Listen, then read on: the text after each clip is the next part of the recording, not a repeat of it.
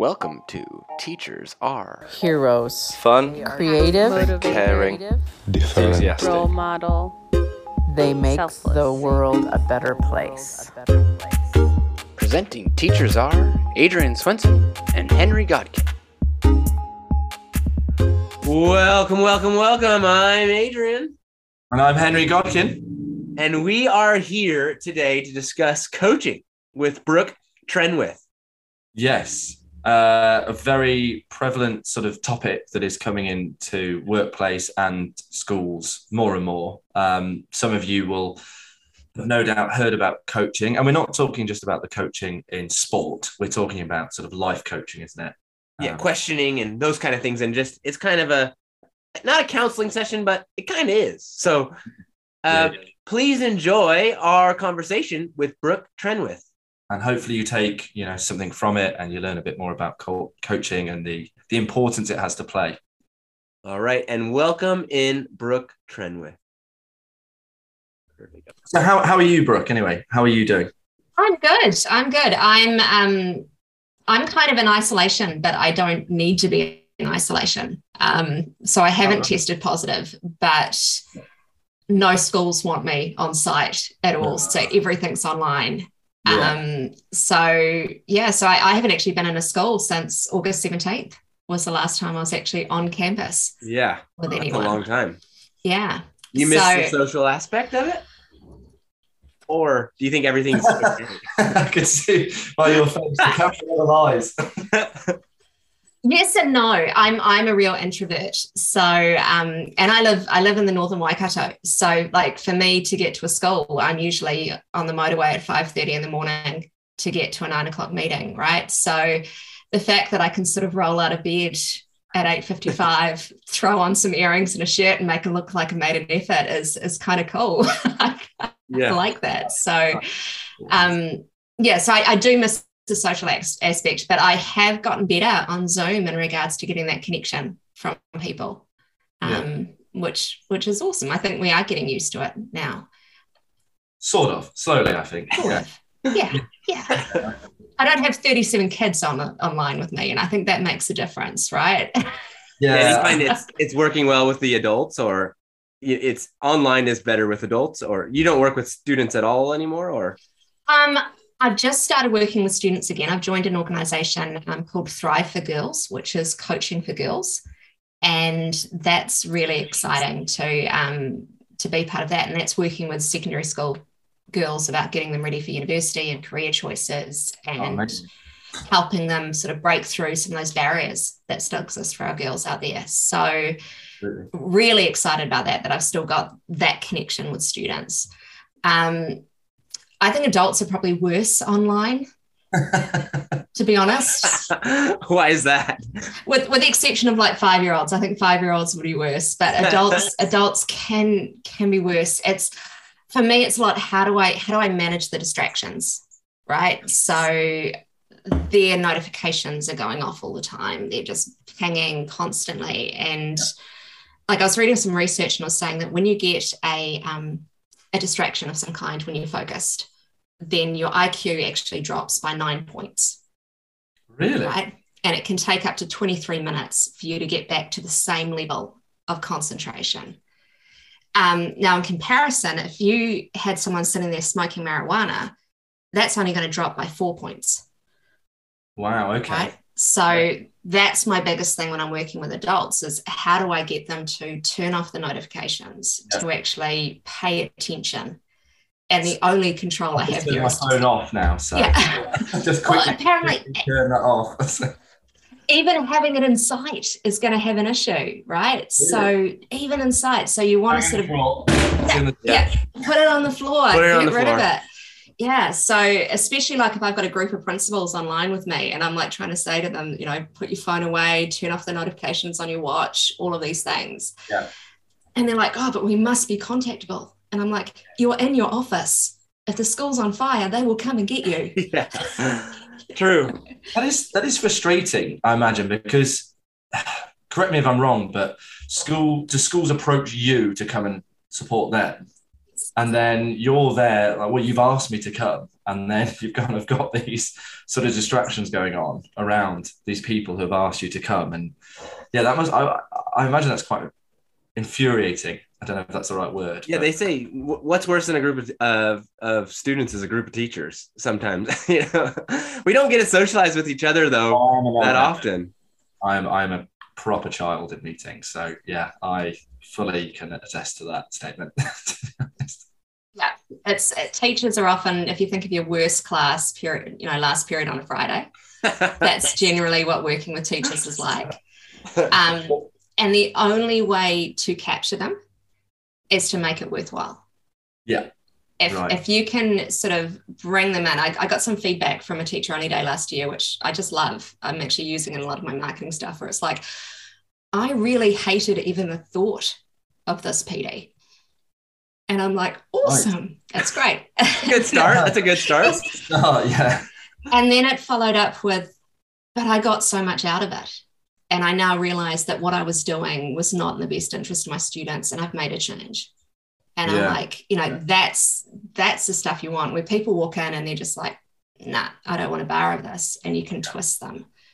So you they start out not like being into it, but then at the end they've decided it's worthwhile. Is that is that what you're saying? Yeah, absolutely. It's worthwhile. And the only way that you can make it worthwhile is actually work out what their needs are as a Yeah. teacher and meet those needs. it's just like with a with a difficult child isn't it who doesn't who's got a barrier to learning and then you you sort of crack it if you will and oh it's so it is it is amazingly satisfying isn't it and and just so rewarding for both you and the individual as well i find Absolutely. Um, And do you, Yeah. do you bring that to coaching? Is that kind of through coaching? That's how you kind of crack the with adults. That is not with the yeah it's it's all about coaching Yeah. and it's whether or not i'm doing a presentation i'm going to go into it in a coaching style Yeah. so when i do a, a full day teacher only day like i've had to do online so you know poor staff have had me for six hours six hours. Zoom. Yeah. right and over really you know really tough topics like i've got one in a couple of weeks on trauma informed practice and that's hard to do Yeah. online um, but when you sort of set it up by even just putting out some google forms asking some questions what do you want out of this day and so often teachers will come back with i want one practical strategy that i can use Yeah. and I always refer to that, and I'm like, please raise your standards. If you're with me for six hours and you only Yeah. walk away with one thing, we've both got issues there, right? At least at least one an hour, I would say. yeah, at least one an hour. Come on, or maybe a couple of reminders of things you already knew. Yeah. Yeah. Well, that's I what I found the biggest thing after not taking like I finished my masters last year. I think I, you Hmm. remember. Yeah, And um the biggest thing is I wanted to continue to learn and like do these things, but without those constant reminders from my masters, I felt like I was actually it's went dormant. You know, I didn't know what to do. I was like, even though I'm in the classroom every day, but a combination of not being in the class, not being in the classroom because of COVID, and then you kind of just lose those things because you're not practicing. And then it's a good reminder. You get those. It's important to find those good reminders uh, Yeah. along the way. and space for reflection, right?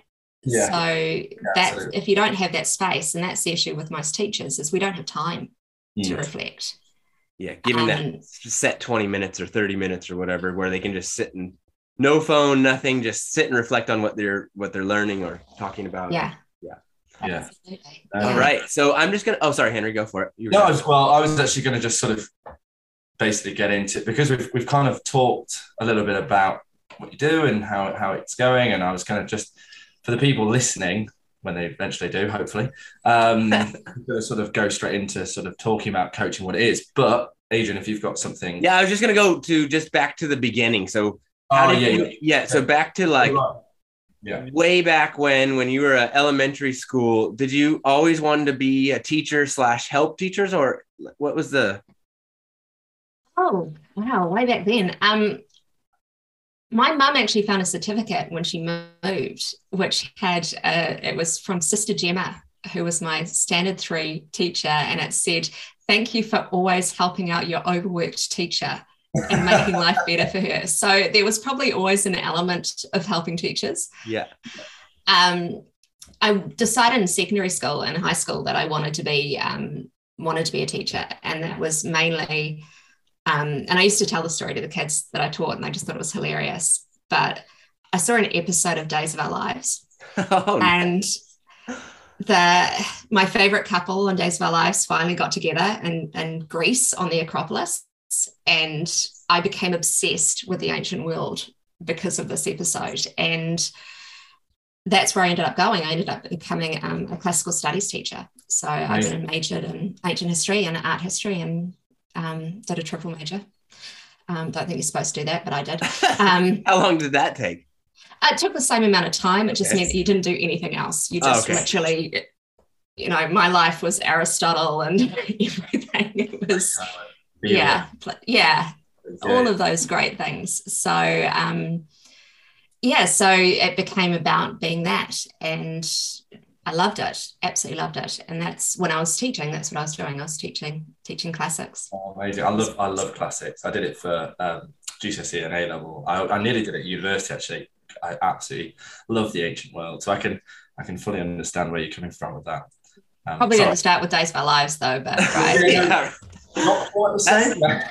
yeah, I, I, I, I don't. That's that's a soap opera, right? That's a it is classic It's- soap opera. I think they have the most, the record for the most consecutive new shows in the world.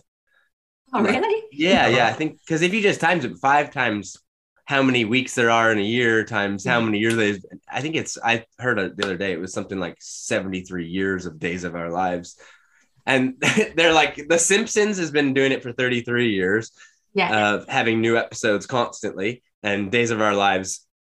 If if you take out daytime television, Simpsons is the longest by far, but put daytime television in Days of Our Lives. So you never know where you get your inspiration bomb from. for you there, Brooke. Uh, Adrian's full of them. He's uh, Mm, M&M's. it's Memory M&M mo- time. It's It. M&M time. time. Um, unfortunately, we're, we're over Zoom uh, again this week, and uh, I didn't bring any memory uh, M and M's. I don't think Adrian brought any M and M's. I ate them all last time, and I'm still in quarantine, so I cannot get them unless they are Yeah, I delivered mean- by a stork. It was it was definitely me who should have got them.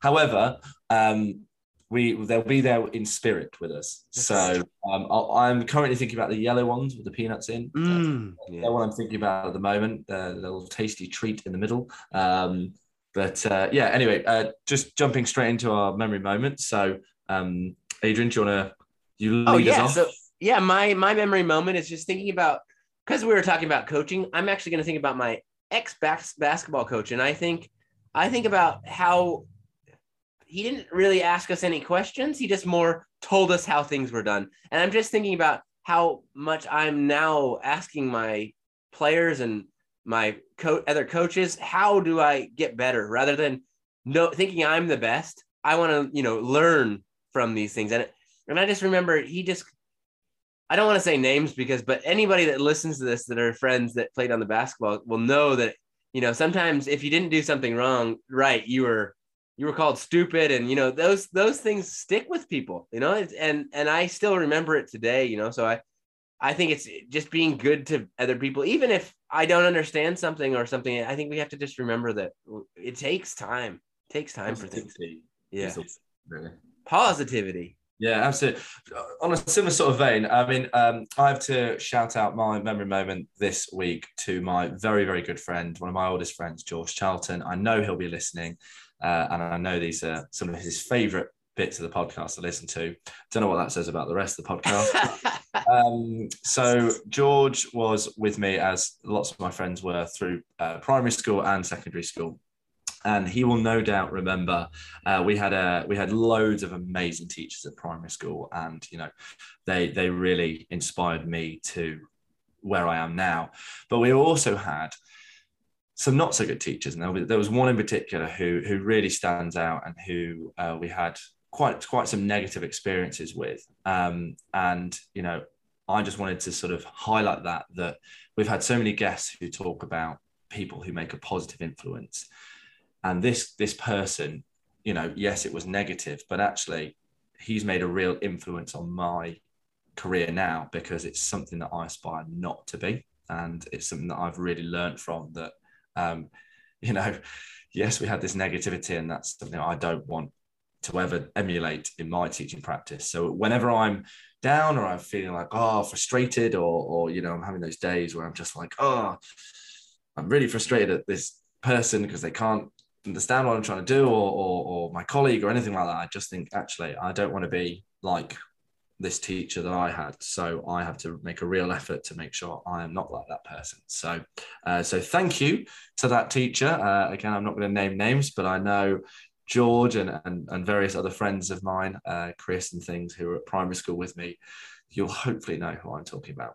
And I think I think we learn from those people. We got to learn from. Yeah, not everybody's going to be positive. We have to learn from those people all the time. Mis- small things that happen along our way can't always be what we want them to be. We we have to learn from the the things that cause us some pain as well. Yeah, absolutely. Yeah, yeah. Uh, what what doesn't hurt us makes us stronger. That's right. and that is our memory moment. See you guys later. Now back to the show. Yeah, we'll have to check that on that. But so, um, did that help you? How did that? I guess would there be philosophers, ancient philosophers, that helped you think about? I, I'm trying to get how you got to coaching from being a Classics. yeah from the classics. yeah. Um, probably like if we think about me at school, I- I hated school Okay. with a passion, which is why it's so funny that I'm back in schools. Um, I hadn't been recognized at that point as neurodivergent. So um, I was identified as, as gifted when I was 27, 26, 27. And then I was identified as dysle- uh, dyslexic when I was 32. So school was actually really hard for me. Yeah. Um, in fact, I probably lived in my head in Days of Our Lives episodes through most of my schooling. That was that was where I was. I was this. Um, I describe myself now as an underachiever inside school, and yet my results would have me as achieving. Right, so I was right on that that boundary of doing well enough that my teachers all said I was fine, Yeah. and doing well enough that my parents didn't care. Um, Gosh, they may listen. Not that they didn't care. My parents were amazing, um, but that they, you know, they they thought I was working hard enough to do it, but I wasn't. I, I wasn't present in any classroom, mentally present. I wasn't wasn't there. Um, and then when I when I started to, to you know come into myself as an adult, um, I realized that there's a lot of kids like me sitting Mhm. inside the class where teachers think they're fine, but they're not Absolutely. and you know we we know that with um, with the suicide rate that we've got in New Zealand, we know we've got so many kids that are not fine in our classes that we're not aware of, and you know you can't teach in New Zealand without being affected at some point by one of your students either um, attempting or completing, and you're sitting there looking at it and you're like, but why they they were fine yeah. and that's sort of where I got to coaching from that. So it's like, how do we help teachers realize and reflect that some of these kids aren't fine? Yeah, And that just they being have quiet control. or- Yeah. Yeah. Yeah. So That so makes- how how um if you're thinking about that, like how did you get by? Like because to achieve you had you still have to do things. So how how did that affect you? Like how did you just achieve but not get noticed? Is what I'm trying to say. I spent most of my time just watching people and studying them and going, how do they act? What's normal? How do I be normal? How do I, you know, they they seem to, you know, be what I describe now as typical, and it, it made sense. And I would, I would mimic them in the classroom. So I'd be watching. Okay, well, how much are they writing? Okay, well, I'll write the same amount. Hmm. um, how many questions did they answer in class? Okay, I will answer the same amount of questions and I'd actually just tick them off. Okay, you can get away with answering two Hmm. in a class, and then no one gets annoyed with you, yeah. you know, yeah. and your peers aren't going to judge you and you can you can be safe. So it was all about safety, really. Um, yeah, and then of course, you know, essentially I'd, I'd call it now masking is what it'd be called now, you know, that that acting as everyone else to try and fit in. Um, and then I do something, you know, the real me would come out at some point, and those looks would come across the classroom, either from the teacher or from the other students. And I'd be like, oh man, drop the mask, quick, get it back on. Say something stupid. so that Tanner, do you have a question? Sorry.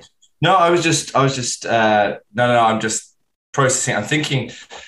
Found this with a lot of the guests. I, I you talk and I, I, think about my own practice and my own sort of, how, you know, it, it is really difficult to spot those sort of children. And, and I was thinking about the ones that are often just really well behaved, maybe quite quiet, you know, don't like put the hand up all the time and aren't really extroverted, uh, but the ones that aren't naughty and things like that, they really can fly under the radar. And, you know, especially with rising class sizes and things like that, you know, um, I'm thinking when I taught a class of sort of 32, you know, it's really hard to spot those children, especially when you're on your own and there's no support staff in there or anything like that. And even though I was working in the primary sector and I had them all the time, it's still really difficult. So um, yeah, I think I think what you're doing is very, very uh, what's the word needed. You know, we need more of that because I certainly would love to sort of build my own sort of professional development around that. So, so what are some practices that we should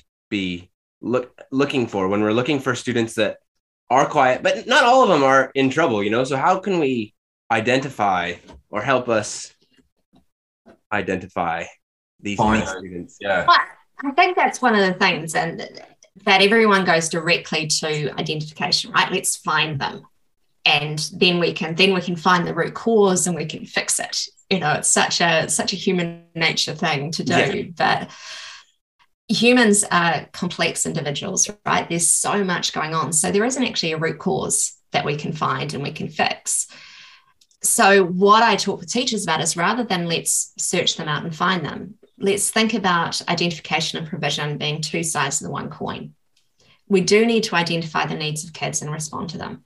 Absolutely. And we can do that in our data. Um, so, looking at things like really questioning our data, what's going on, which is where coaching comes into as well. Let's what's standing out for us in that, which kids we take from a, a primary spe- um, perspective, which kids sitting on stanine. You know, that data is useless. It's the ceiling of the test. It doesn't tell us anything. So how yes. do we get more data, right? But at the same time, provisions on that other side of the coin. So let's change what we're offering as a way of getting them to show us what they're capable of. Right. So whenever I'm talking about provision in the classroom, I'm saying give three choices choice A, choice B, and then choice C is always if you want to do it differently, come and talk to me. Yeah. Right. And you're you're really setting up like a, a power sharing, power balance dynamic there as well. So for kids like me, I would have been able to go up. I would have had the confidence to go up and go, actually, I want to do it this way. Mm. Yeah. Um, but it's also giving those options for kids to show us what they're capable of and then we can respond from there and what that does is it brings out what i call the, the bobs in the middle you know the kids sitting there they're not making much progress but they're not causing any issues so they're not on our radar and when we start changing how we're offering things inside the classroom and again changing it for the entire class rather than zeroing in on one or two individuals that can really help mm. Yeah. So how, how, how is New Zealand accepting this right now? Because I'm finding that um, when I'm looking at curriculum and stuff, we still have to get these tests done internally, externally. Um, we and I just find that that was one of my college professors. They said you should always give a student options. Give them five questions and say you need to choose two or three or whatever, and and that is so they can choose what they're empowered to choose what they're good at and then they're showing you what they're capable of. But i find that it's it's so hard to do that in a like a in a primary school or a secondary school because we have these tests that we have to do. It's i mean the the little um, disruptor in me is like well question the tests. Why yeah, are you doing yeah. the tests? Right um, yeah. have those conversations with your leaders about and that's what i have with principals all the time i'm like what tests are you using mm. and why are you using them? And if it's solely for a score, throw them out the door, really. Um, particularly, I, I, find it harder in things like the Cambridge and the IB curriculum in regards to that with the testing, whereas the New Zealand curriculum, um, and particularly the, the revised curriculum that's coming coming out um, over the next five years, is focusing on that agency and that mm. choice in a different way. Um, the, the key element is even if you were able to just offer choice twice a week, mm. you know, you, if you can't do it every every lesson, yeah. how can you do it twice a week? That's going to have more impact than just teaching to the test. Yeah, yeah, right. True. And can I, can I just ask, just to clarify, by choice, you don't just mean sort of differentiation of work, do you? Do you, do you mean actually sort of changing the elements of choice? So, for example, you know, rather than just giving, okay, well, these questions are a bronze, these are a silver, these are a gold, or whatever language you're using around them, saying, actually, well, these questions are on this, these questions are on that, and then this bit you can kind of maybe I don't know. I'm just trying to I'm trying to unpick it a bit more because yeah. differentiation in teaching is something that's thrown at you. You know, it's like you've got to you've got to give choices. You've got to, which I completely agree with. But I'm just wondering, are you talking about differentiation or are you talking about? I am, but I'm talking about differentiation done well. Yeah. Okay. I, so it's a buzzword. Mm. Um, so often teachers will say, "Yeah, I differentiate," and I'm like, "Cool, tell me what that looks like." Yeah. You know, and often it's what's done is well, when they finish early, they can go and do this That's yeah. not differentiation, oh, yeah, right? Um, so we're talking about qualitative differentiation.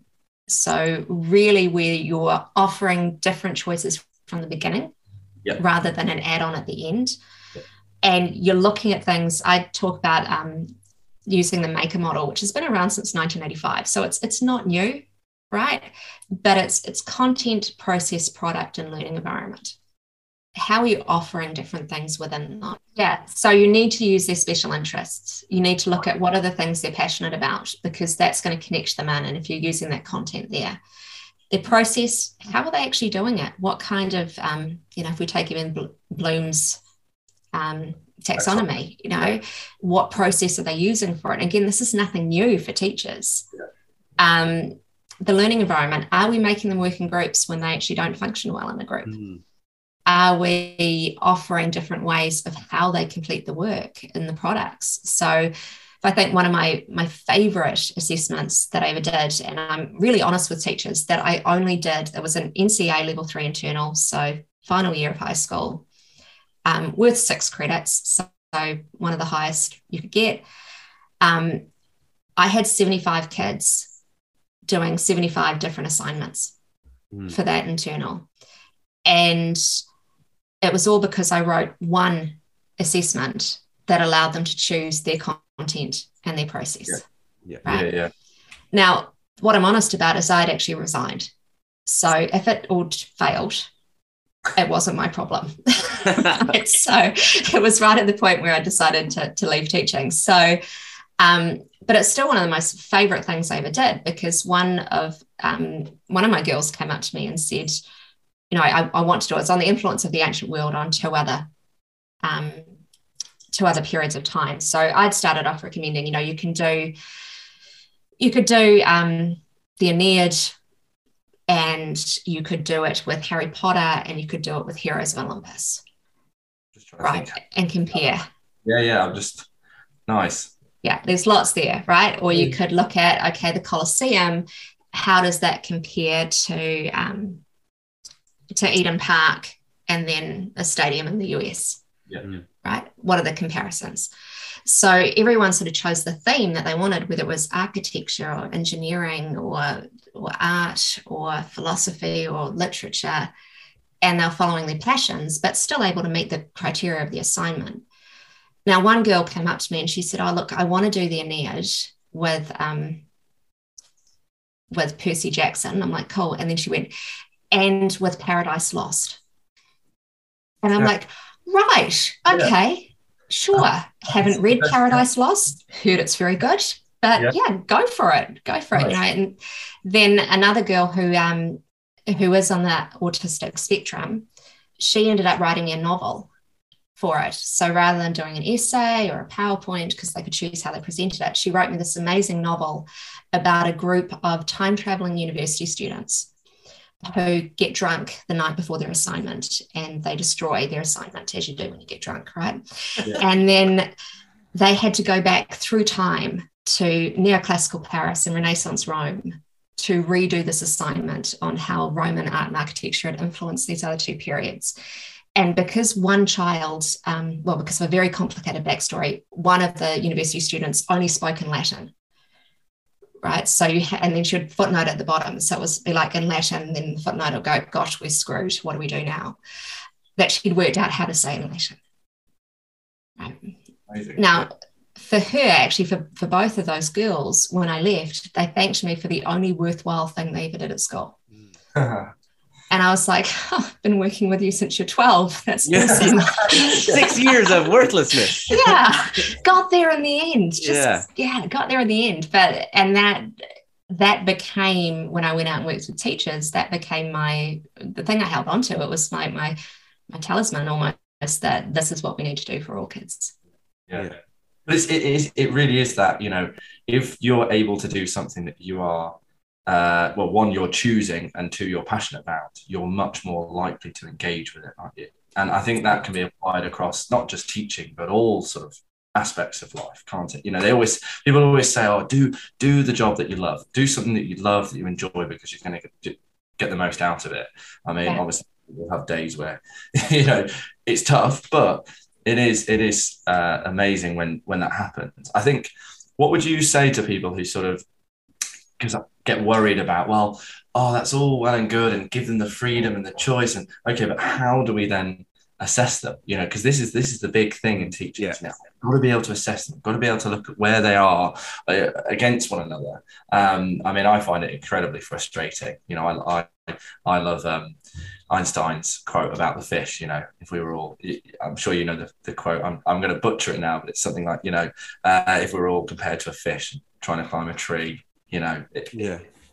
that's that's how testing is. I mean, I, I struggled at school. I really hated tests and stuff like that. And, and I suppose my, my question to you is what what's your what's your answer to teachers or, or people who ask ask that? You know, how can we okay, it's all well and good them going in all different directions, but then how do we bring it back and look at that as a um you we know, need to think of it as, as freedom within form. And I think this is where teachers often go wrong is that we go, right, we're going to let them go on their own self interest and off they go.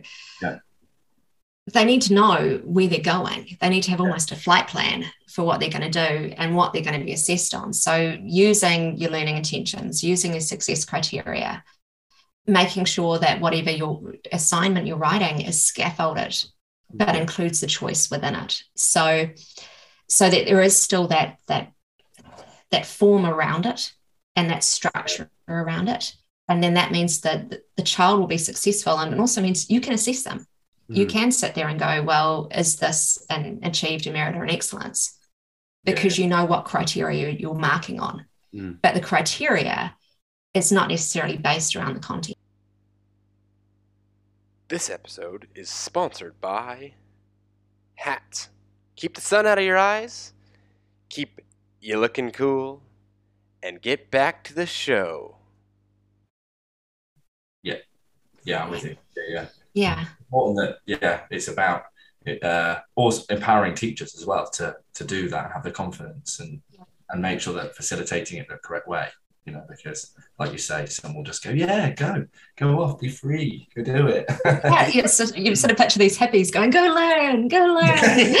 You know, it, it Yeah, I think work. that hard part is that you you do have to make sure you're that means you have to be prepared. And I think it's sometimes it's hard for teachers in general to find the time to prepare because yeah, it's great once we are prepared. Like I found that mm. the best assignments aren't always the ones that I prepare, but it's always the ones that I have the clear intentions at the end. So Mhm. like not necessarily that I have planned everything in the middle, but everything that I know where the goal is at the end. yeah, I've given them a rubric that we, they can check off to say that they've achieved this. Yeah. But I but I haven't like I, I don't know how we're gonna get there.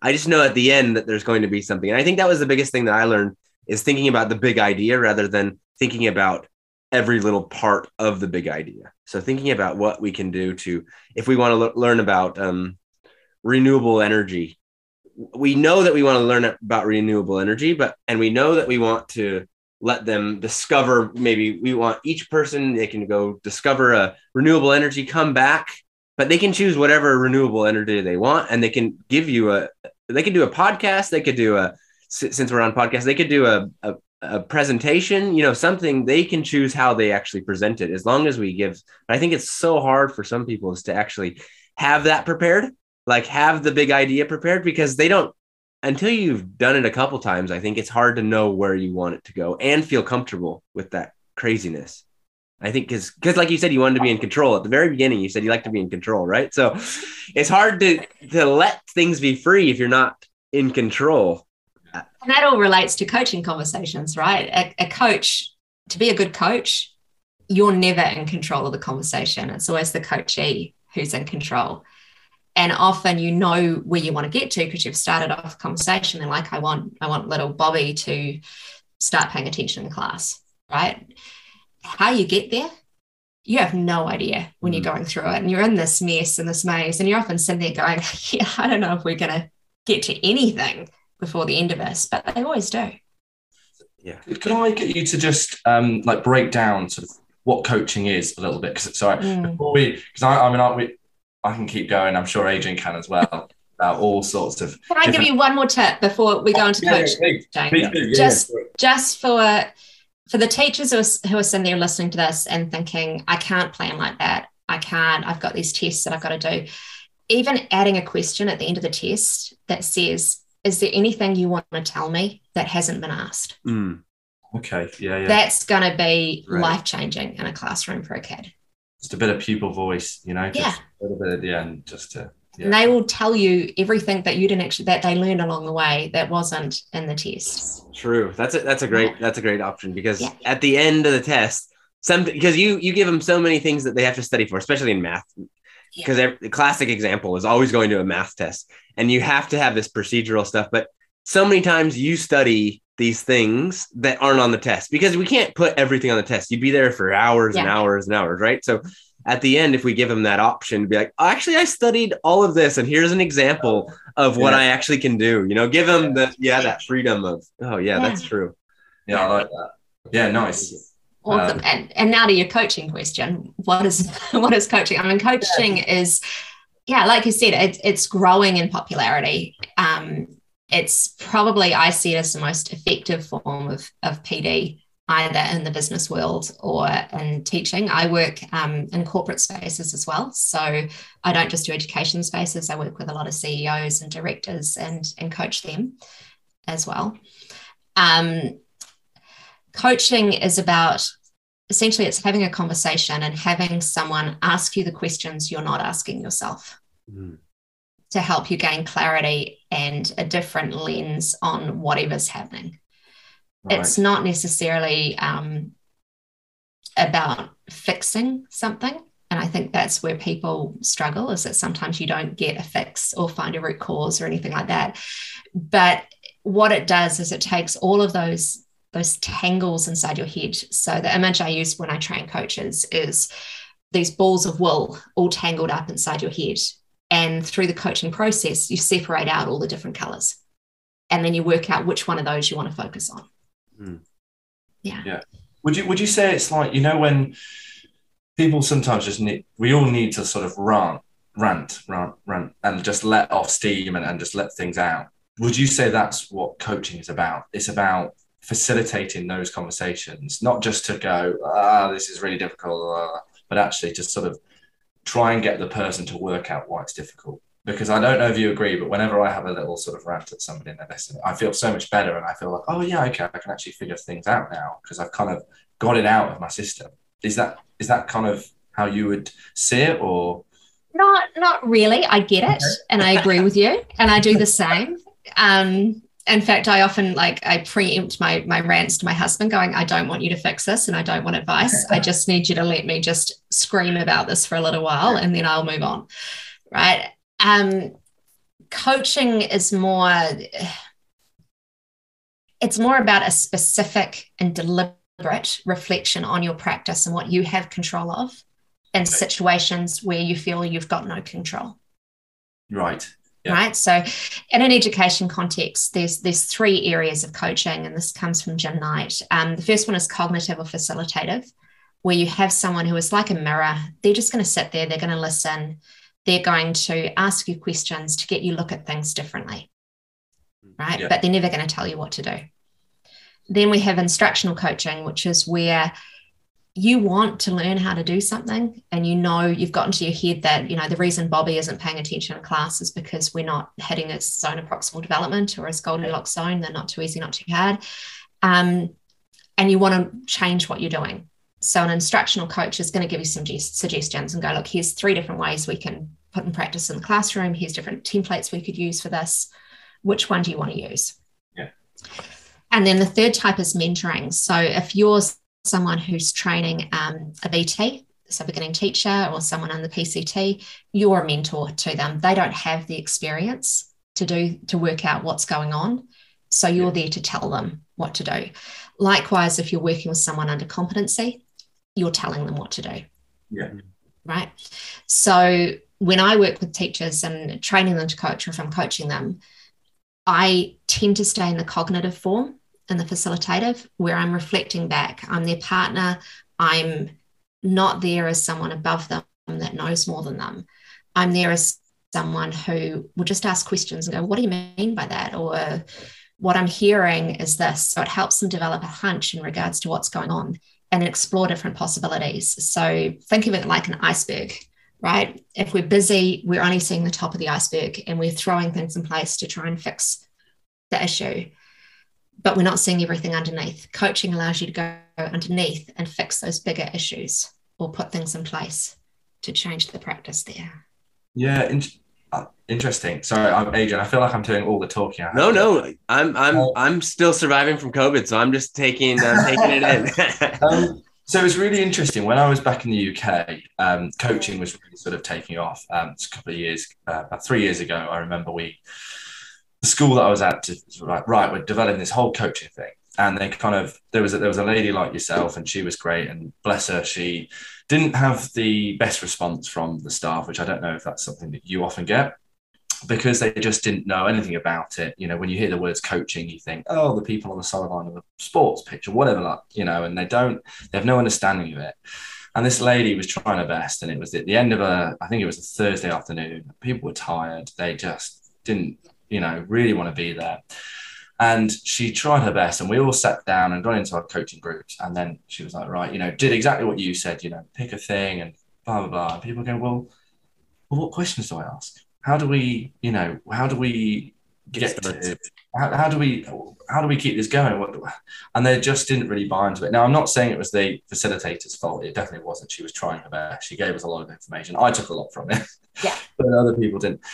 How how how are you kind of how do you support people and and and show them the benefits of this you know rather than just going it's amazing because it's great. And i know i know it is because i've i've done a bit of it myself at school. But you know yeah how do you how do you kind of get people to buy into it and, and really but i mean the first thing there i never take it whole staff ever.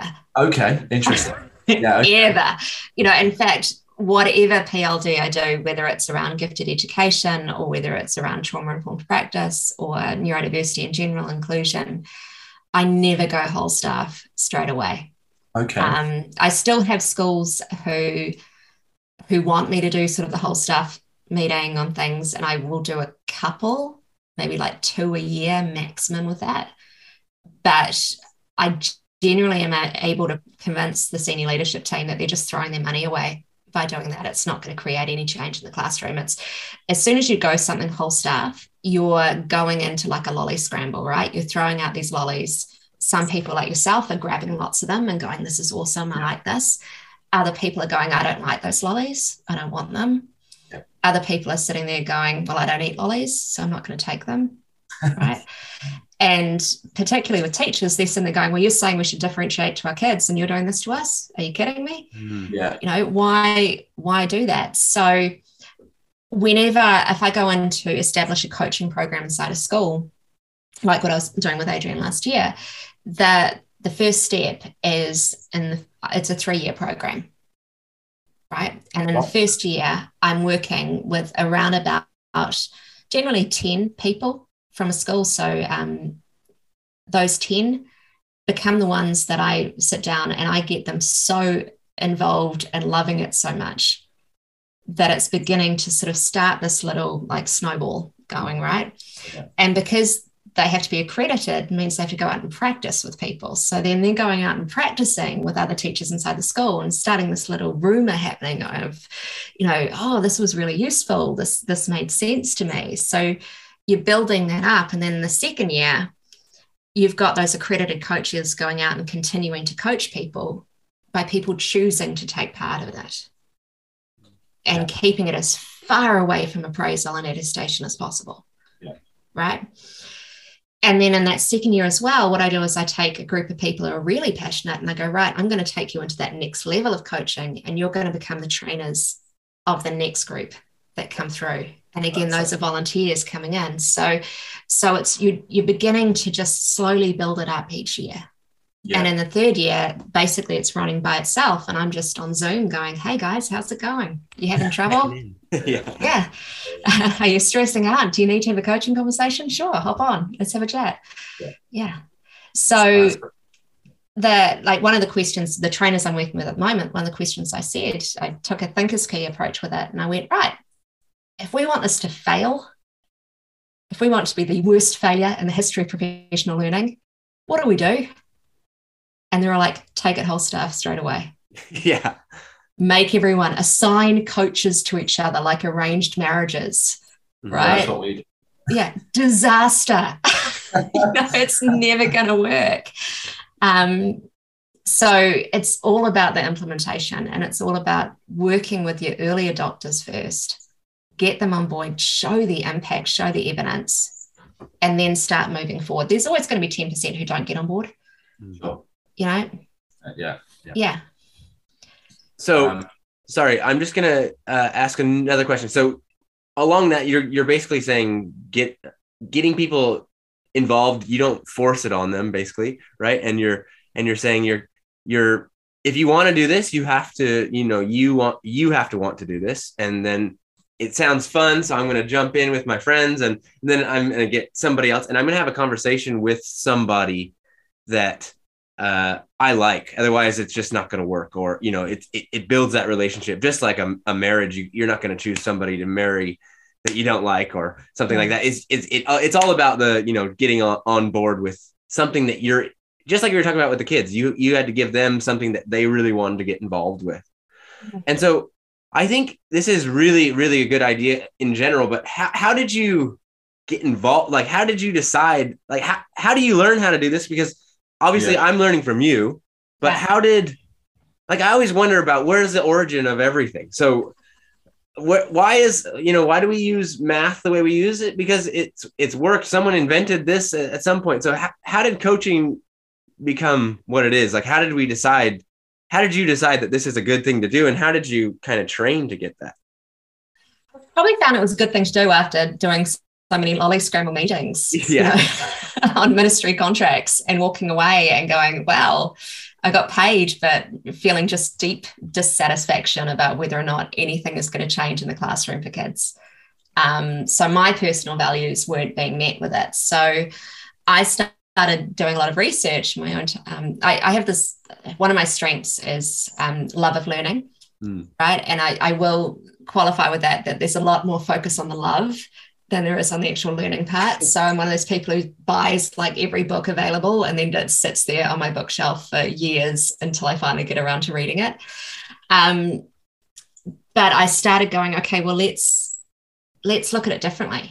Let's how do I shift what I'm doing? Because I'd come in to as a PLD provider being told you're the expert Mm. right? Go in and tell people what to do. Yeah.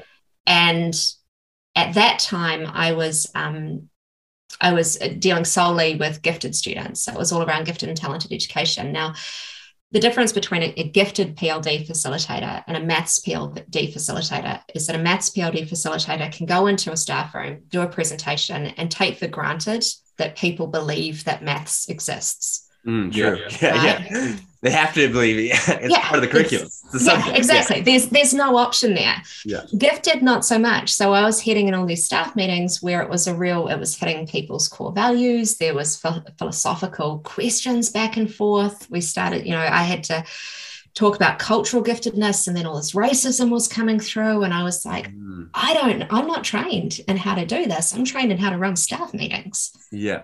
right. So um so i started reading and i started reading a lot of jim knight's work. Um i started pulling out um a lot of jan hill stuff as well and just looking and going okay well how do i how do i let go of the power so that it's not me going in and telling people gifted exists and you must do something and you're failing your kids, which is essentially what I was doing. And that doesn't work, right?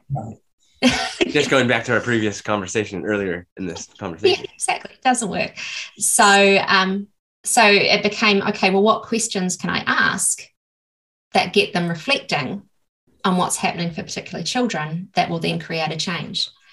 Um, and then from there, just um, any training that I could possibly get my hands on that I could find, I was there. I was at conferences down the Waikato. I was flying to Melbourne to work with Jim Knight. Um, probably should have, looking back, um, structured a little bit more. So I'm at the point now where to be qualified by the ICF, which is the International Coaching Federation, I have to go back and retrain oh. because all the things that I've done are from all different bits and pieces. So it's not recognized. They recognize whole programs rather than individual oh, yeah, yeah. things. Yeah. So um, that's sort of my thing at the moment, whether or not I, I go and get that international qualification, which yeah, I'm not I'm not so big on qualifications. So maybe not. Like you've done so frustrating because you've you've picked sort of the elements that you think are important and help and, and make yeah. you a practitioner and they're telling yeah. you, no, you need to look at the whole that whole thing. And then yeah it's just that's indicative of our education system isn't it? It is and especially worldwide stuff you know where they're they're trying to maintain the standards of the qualifications so they're setting red tape and boundaries around it. Um yeah but for for me i think as well there was an element of um I've, I've been in therapy on and off for a number of years um, dealing with personal situations and that type of thing. And I love the therapy side. I loved going there. And I got to the point where one of my therapists said, you know, I don't think you need to see me anymore. I think you need to see a coach because you need this is no longer about dealing with um, I had I had 13 people die in, in three months and it affected me very badly. And you know, they're like, we're no longer talking about that. We're now talking about your career pathway. Mm. And he's like, I'm not qualified to discuss this with you. You need to go and find a coach. Yes. So yeah. So that's just part of life. It was just it just came about. Sometimes things happen right? You just you're going using this therapy it's working great you're doing these things but also then someone suggests something to you and you're like oh actually that's actually a really good idea. So sometimes it just happens that way right? You just get a suggestion and it works out and you just take it and run with it. And i think that's what you're basically sounds like you're just taking these you're researching a bunch which is awesome. You're you're loving to do this thing and then you're also learning a little bit along the way and then it just kind of it works out that it all goes together. That, oh that's just so good. It just sometimes that stuff just lines up so well. Stop the podcast. This episode has been sponsored by ice rinks. Fed up of being able to stand upright? Annoyed that you're looking cool in front of girls that you fancy at school? Go to an ice rink. A lot of my life is very much I wake up in the morning and I'm like, okay, so we're doing this now. Okay, let's yes. go. Yeah. Let's. yeah.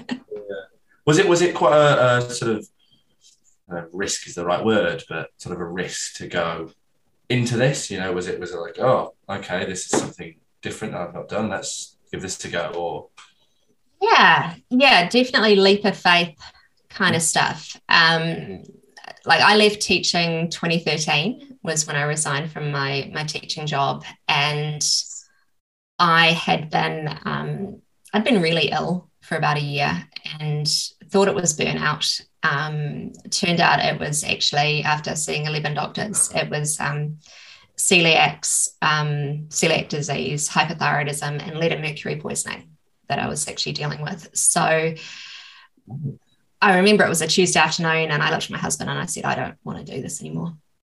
And he went, resign. And I went, okay. So we did. And we were, you know, we're, we're privileged. We're very lucky. My husband was working as a, a DP at that point in South Auckland, and we were planning to move to the Waikato at some point anyway. So we went, well, let's just do it now. And the thought was, well, my husband's in charge of relief. So if I need to do some work, I can get work anytime, you know, yeah, yeah, yeah. all good. Um, but you know, then life life changes. So we, I got a call um, two weeks before I was due to finish um, from Cognition Education from a friend there, who was like, "We've got a six month contract to um, to run PLD for teachers around gifted education, and we thought you might want to apply." Hmm. And I was like, oh, I don't know, really? Working with teachers. And they were like, oh, look, it's six months, it's four days a week. You know, you can choose, you'll still have time to sort of recover. And so I, I took it because it was a short term contract. And of course, stayed there for a long time. So they, because you, you said earlier in the interview that you said um, you were 26 when you found out that you were gifted. Yeah. Yeah. So 20, 26. So is that how you kind of, how did you get, how did these people get in contact with you? How, how was it that they were like, oh, let's get a hold of Brooke. She's the perfect for this out of all the people in New Zealand. Yeah. She's great. I just know she'll be great. So how did, how did Uh, you know, I I was very active on the mailing list Mm, okay. and sharing ideas and that type of thing. And I'd done um, I'd taken study leave for a year to do a postgrad on it. So small gifted community, yeah. So I guess that's how they knew I'd been. Yeah, my name was definitely out there. Um, it was uh, a couple of years ago. I was at a conference in, in Dubai. I was presenting and I got chatting to someone and they introduced themselves and I introduced myself and they went, Oh my God, you're Brooke Trenwith. And I was like, oh, how do you know me? you know, but she she was stalking gifted education in New Zealand and had heard about me and had been following my blog and doing those sorts of things. So you, you don't know who who in the world is stalking you with what you're Yeah, doing when you true. contribute. But yeah. yeah, with all the internet, you get, you can get away with stalking people all like any any way you want. It seems like it worked out well for you. Though. the way to know that. But- yeah. Yeah, so I suppose it's just you you were getting your, your name out there. You were you were passionate about this, so it's something that you were putting yourself forward to. So Yeah. so- yeah just just contributing and i think i think with anything i i detest the word expert with a passion. I hate it.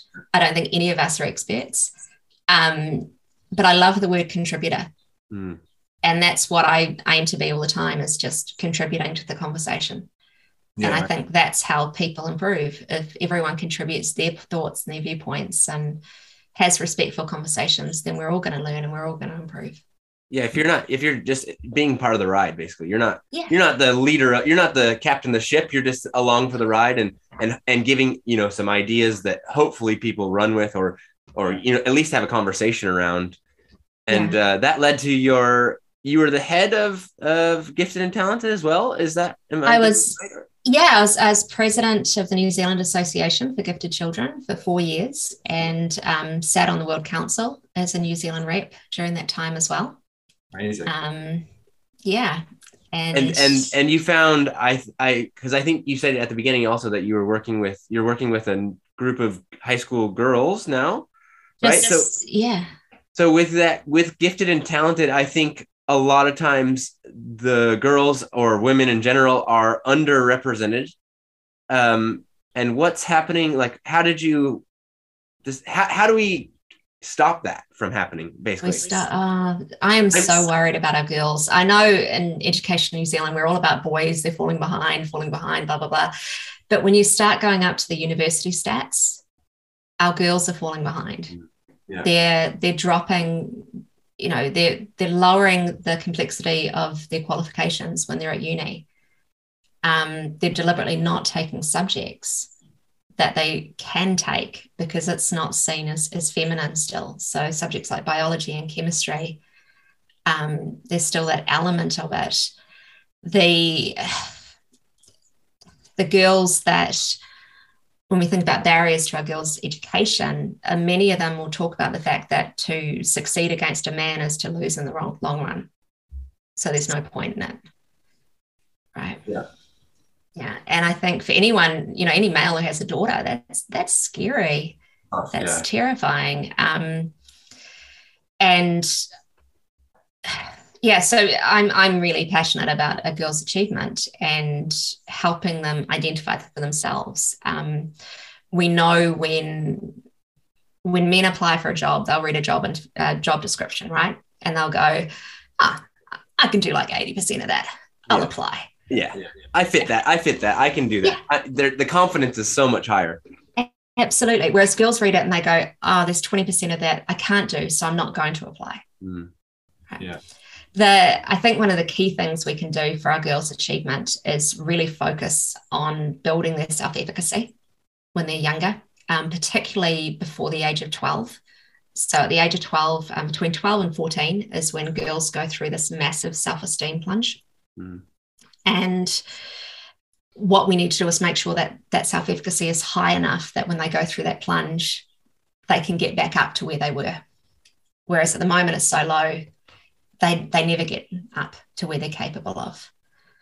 Um, which means they're less likely to take risks, both in their career um, and in their own personal lives, and means that we're missing out on so much potential Mm. in the world. I find that the girls in general they are really organized. They have like their notes are they're, they're really in control of those things.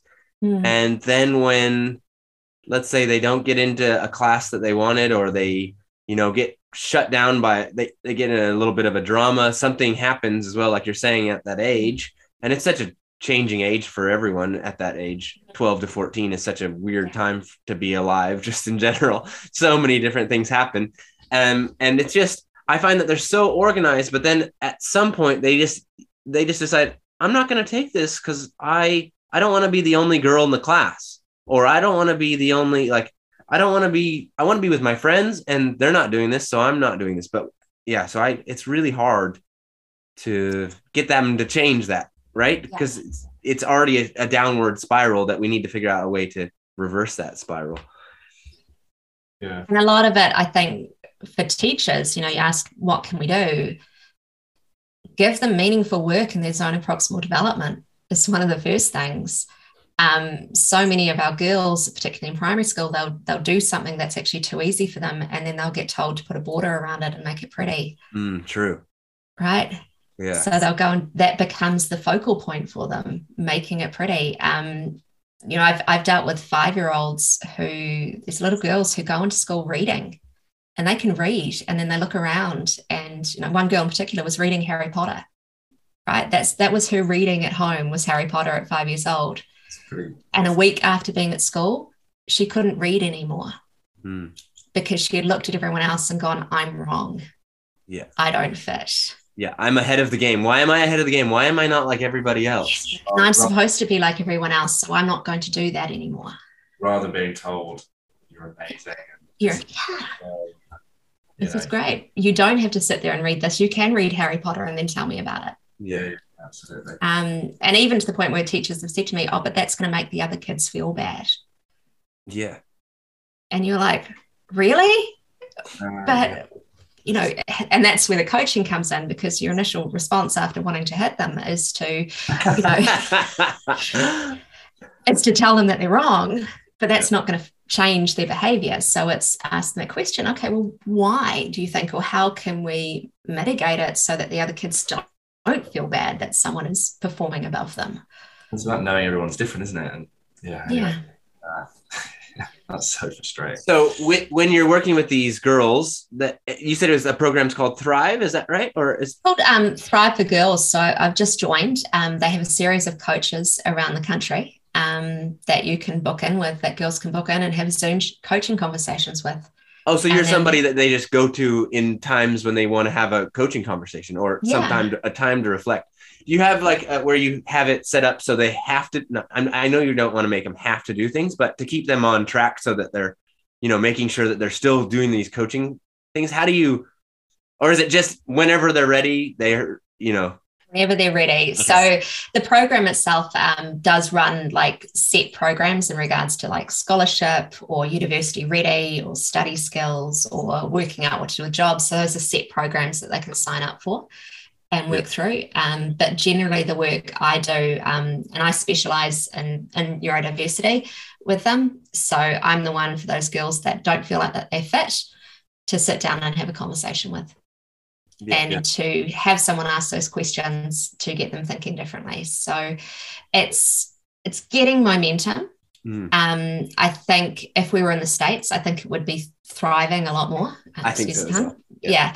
Um, Kiwis are still sort of a bit like, why would we get a coach? Isn't that a little bit pretentious to to go and do that? And we see that even in, in the corporate industry where people are like, well, why do I need a coach? Mm. Isn't it better to have a mentor who just tells me what to do? Well, no, Yeah. actually, it's not. as Yeah. more likely to. Yeah. Yeah. yeah So they, they have the with the with that they're with coaching girls in general. So you're you're giving them opportunities. How do we promote this kind of? How do we get more people involved? Because I think this is a great program, and like you said, it's hard for. I find that it's hard for sometimes Kiwis. They're so set in their ways. And I, I'm not trying to hurt our viewership here, but uh, they're so set in their ways that like they just because they're an island. They they things have been working. This is how we've been working, and why would we change? So how do we promote this? Because I think this is an awesome pro- like program. Yeah. Yeah, well, it's it's mostly on social media at the moment. So there's a group that you can anyone can join with that, and then we've also got a mothers group on there as well, which is pretty cool just to have because it's through the mums because they pay for it. Oh, yeah. Do the Yeah. coaching thing. So, um, so that's how we're doing it. In regards to the gifted side, in May we've actually set up a um, just a Zoom meeting with me. Hear Mhm. about gifted girls, what's going on, what do we need to look for, what can we do, Yeah. that type of thing. So really just um, trying to get those conversations out there. Unlocking that potential that you Yeah. yeah. And how would you, right, for those people who are listening who think, oh, this sounds great and things like that, oh, I've- I best wait until I get a coaching facilitator in my school or in my work, which we don't want to happen. We don't want them to sort of wait. Yeah. Oh, let's wait until somebody does something for us. How, how can people be proactive and think, well, I, I want to get into coaching. I'd like to do that. What can they do? I mean, you've talked about social media and stuff like that. Is there is there something they can actually just start up with their with their friends or their colleagues, or is it is it something actually no no you need to just go and have a bit of do a bit of reading about it, you know, uh, get a bit more understanding and then go for it, or, or would you would you advise people to just go yeah The best way to learn how to coach is to be a coachee. Yeah. Is to be coached by someone. Yeah. And the best way to improve your coaching is to be coached by someone. Yeah Um, so for me, I've got I've got three coaches that I work with that I flip and change with depending on what I need at that particular time. So I've got one who's sort of more hard ass and challenges me a little bit more, and others who are a little bit more gentle, softly, softly. When I'm feeling a bit a bit insecure, I'll go with them rather than the hard ass one, right? So Giving yourself options. yeah, exactly. You know, seeing what will work best for me at that time, what I can cope with. Um, so finding finding a coach yourself and being a coachee is one of the first steps, I think. Then then looking at okay, what's available. If I've enjoyed this experience, how can I go out and learn how to coach? Um, and there's lots of different. There's yeah, if you if you Google it, there's lots of different places you can get. I would be hesitant about anything that gives you a weekend qualification, you know, learn coaching in one weekend kind of thing. It's um, really question that type of thing. Well, they'll they'll love to do it for that weekend, and then it fades away quickly, right?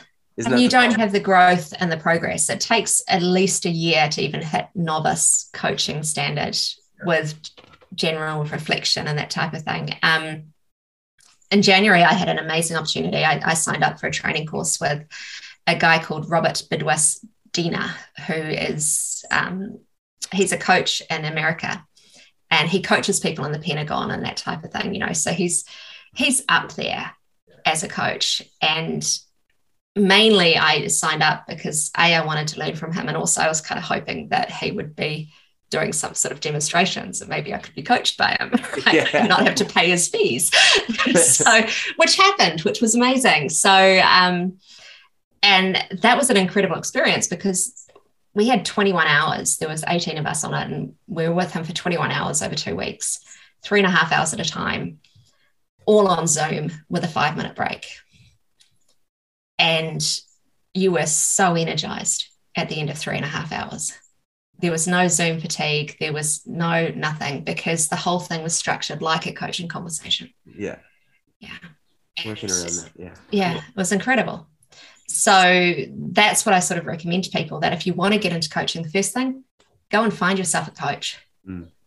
Yeah. Because you'll got and and if you don't like them, work out why you don't like them and then go find someone else. yeah yeah yeah yeah Yeah. just like a book you know if you don't like a book don't force yourself to keep reading it go and find a different one yeah yeah, yeah. Absolutely. true. Even if it's supposed to be really good, like Paradise Lost, right? yeah, yeah. Let's the end. yeah, yeah, yeah. Um, no, Oh, cool. awesome, awesome. Thank you for that.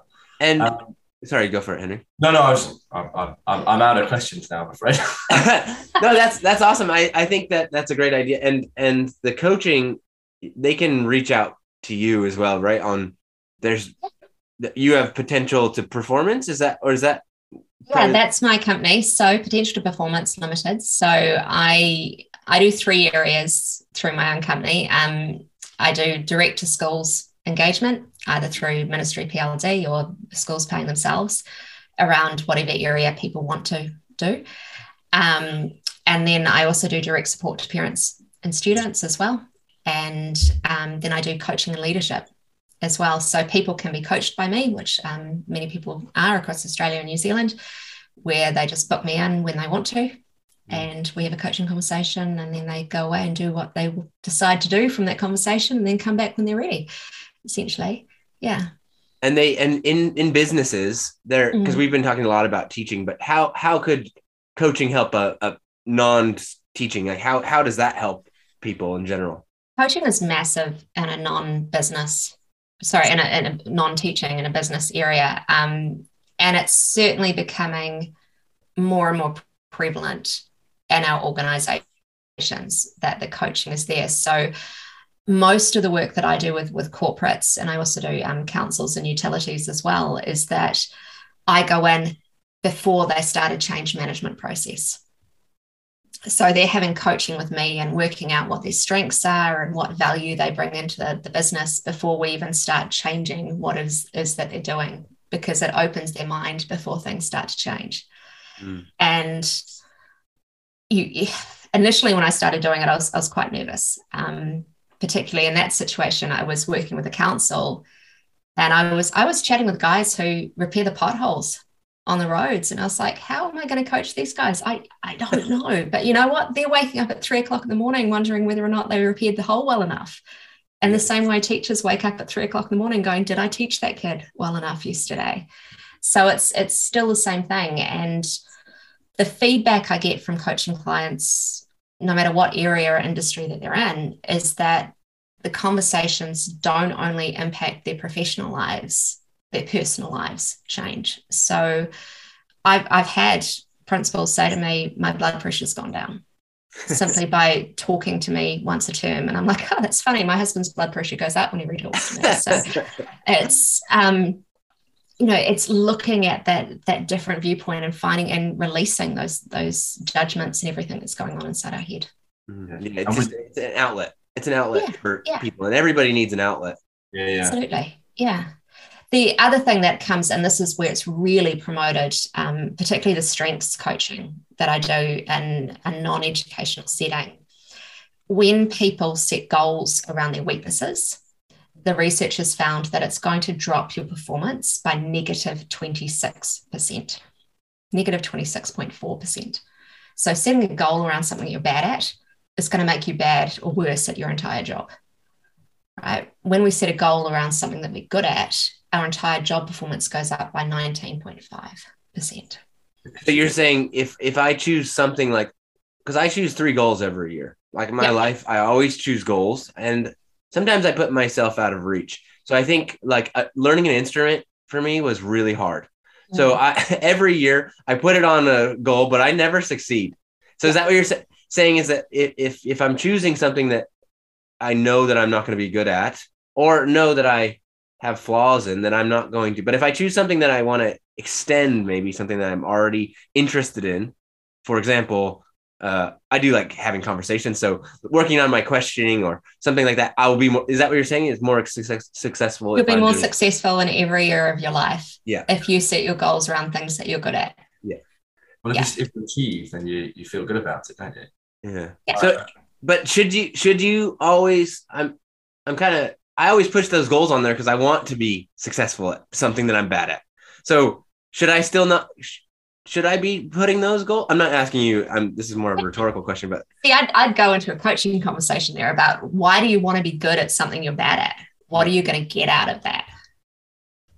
yeah, what would I get out of it? I I guess it's because my family's all good at it, so I feel like I should get at it. They're all So, really. and then that would take you into another part of the coaching conversation, right? You're digging into that iceberg. So that that statement there tells you it's actually nothing about the musical instrument. Mm, it's about the fitting in with the family, Yeah. Yeah. right? I'm watching a coaching conversation. It Yeah, says- yeah, yeah. Well, that's what I was trying to set up there. I was trying. I knew that was a possibility. yeah, that's true. Yes, I'm just not work. I'm not really caring about the instrument. That's why it's not successful. Probably, I want to be accepted in the family because they're all first chair instrument people, and I'm not. I did three months of trombone in sixth grade and was not successful. I don't know why. I yeah, yeah. When we think of the big picture there, if you set a goal that you want to be first chair because your family is, and you're setting that goal around that extrinsic motivation of your family, every day that you fail, in inverted commas, to mm. move forward towards your goal will actually lower your self efficacy. It's going to make it harder for you to take risks in other areas. So eventually it's going to impact your life in general. Okay. Yeah. True. It all makes so much sense. It does. It's it's funny how when you talk things through, it works. See, that's the power of coaching. Yeah. Power coaching, power conversation. I'm. I'm absolutely sold, Brooke. Yeah, Uh, awesome. The um, anyways, this was awesome. Thanks, Brooke, so much for this. This uh, I don't know. Do you have any other questions, Henry? I, I know we've already taken up over an hour of your time, and it's It's a Sunday, yeah. Um, just, um, just can you just remind me? Well, I, I know it'll be on the podcast, so I can always listen back. But where, where can you know if I, if I was interested in coaching, how where where can I get hold of you? Is there a website? Just, yeah, just on my website. So www.potentialtoperformance.co.nz awesome. and everything's there. And there's even a little download that you can do is coaching right for me and a little yes, no, is this what I'm looking for? Kind of. okay. Good. Yeah. Awesome. Uh, well, awesome. Thank you very much. Well, enjoy the rest of your Sunday, and I I'm I'm sure I'll see you in person at some point. But it um Fingers anyways. crossed. Yeah. Yeah. awesome. Have a great day. Thanks. See ya. See you later. Wow, that was uh, really good. I really enjoyed thinking about. It just made me think so much um, about conversations that I'm having, and but also in the classroom, what we're doing, and how we could change that to be Yeah, better. absolutely. Yeah, I mean, I've learned loads more about coaching, um, and as I said in the episode, I've, I've had a sort of initiation to it, but I think that Brooke's really sort of developed my understanding around it and just showed me the importance of it. Um, it certainly inspired me to think about it and how I could maybe become a coach or, or get involved in that. I'm definitely going to do that. Uh, I don't know about you, Adrian, whether that's something you're going to do or Oh, or definitely, yeah. And I do, I loved their talk about having options, like always giving people options. And I think that's the biggest thing, and making sure that it's they're they're choosing what they're gonna do. I'm I'm gonna try to think about how I could do that in my basketball coaching as well. Just you know, giving options to you can either do this or this, you know, work on this kind of thing, giving them options. But Yeah, I think there's so much in there. Like I know we talked a lot about teaching and and had a real teaching focus, but you know, I'm thinking about outside of the classroom how I can apply a lot of those strategies and things Yeah. like that, just like you were saying. So Yeah.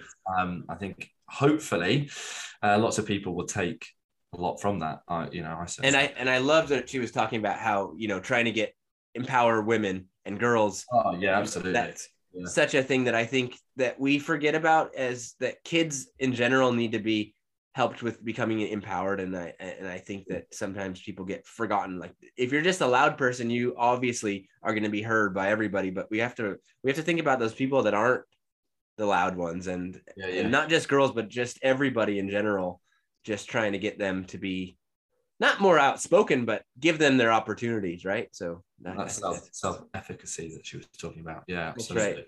Yeah, and and if you want to reach out to her, uh, I know she said it at the end of the episode, but it's at potential to performance dot co dot nz um, and you can be anywhere in the world now because this Zoom stuff allows us to. So And that'll so- just show up on Google.